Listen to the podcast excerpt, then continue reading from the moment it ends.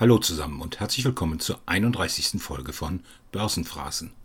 Heute ist Freitag, der 5. November 2021 und zu Beginn der obligatorische Hinweis. Die Originallinks findet ihr wie immer auf der Internetseite börsenphrasen.de und der übliche Disclaimer, dieser Podcast gibt immer meine private Meinung wieder und ist zu keinem Zeitpunkt als Anlageempfehlung zu verstehen.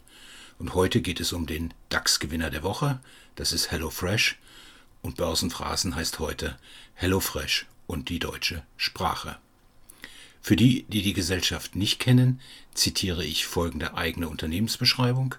HelloFresh ist der weltweit führende Anbieter von Kochboxen, tätig in den, und jetzt kommt es, USA, Großbritannien, Deutschland, den Niederlanden, Belgien, Luxemburg, Australien, Österreich, der Schweiz, Kanada, Neuseeland, Frankreich und Schweden. HelloFresh lieferte im Geschäftsjahr 2019 mehr als 280 Millionen Mahlzeiten und zählte im vierten Quartal 2019 drei Millionen aktive Kunden weltweit. Soweit so gut. Interessant ist übrigens, dass die Gesellschaft ihre eigene Unternehmensbeschreibung bei der DGAP nicht aktualisiert hat. Es ist immer noch von der Anzahl der Mahlzeiten für das Geschäftsjahr 2019 die Rede und auch die Anzahl der Kunden wird vom vierten Quartal 2019 aus benannt. Ich denke, da hätte die Gesellschaft in den letzten Monaten sich durchaus mal die Mühe machen können und die Unternehmensbeschreibung auf der wichtigen DGAP-Seite zu aktualisieren und zumindest 2020er Zahlen dort zu nennen.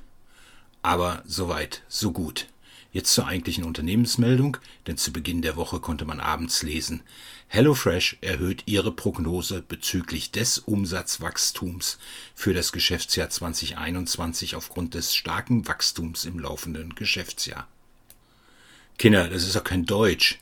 Das sagt man bestimmt doch nicht so am Unternehmenssitz in Berlin und erst recht nicht irgendwo anders in Deutschland.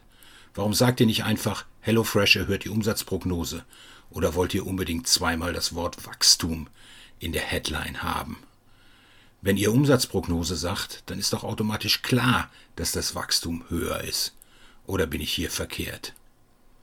Gucken wir weiter in den Text, dann heißt es, aufgrund des starken Umsatzwachstums der HelloFresh-Gruppe im laufenden Geschäftsjahr bis einschließlich Oktober, das auf ein im Jahresvergleich starkes Kundenwachstum, eine weiterhin hohe Bestellrate und hohe durchschnittliche Bestellwerte zurückzuführen ist, hat der Vorstand der Gesellschaft heute entschieden, die Prognose bezüglich des Umsatzwachstums der HelloFresh-Gruppe für das Geschäftsjahr 2021 auf währungsbereinigter Basis von bislang 45 und 55 Prozent auf nunmehr 57 Prozent und 62 Prozent zu erhöhen.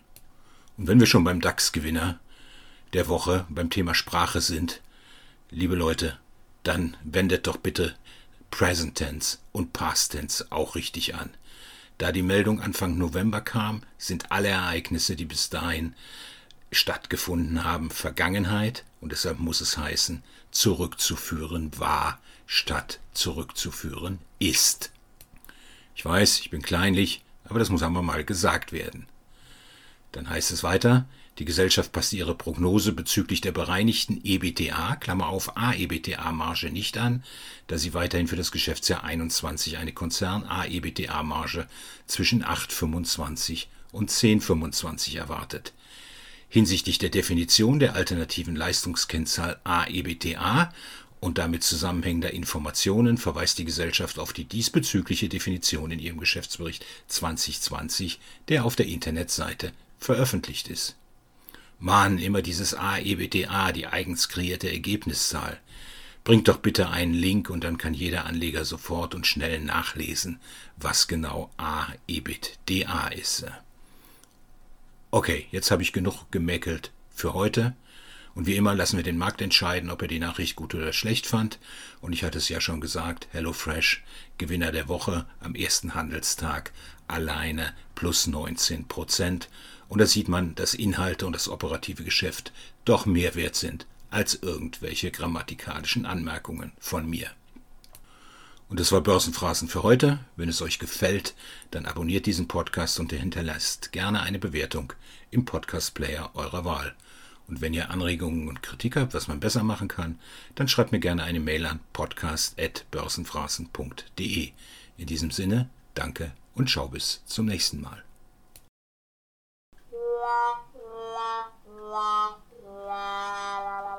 Schön, dass ihr dabei wart. Diese Sendung ist lizenziert unter Creative Commons, Namensnennung. Keine Bearbeitungen 4.0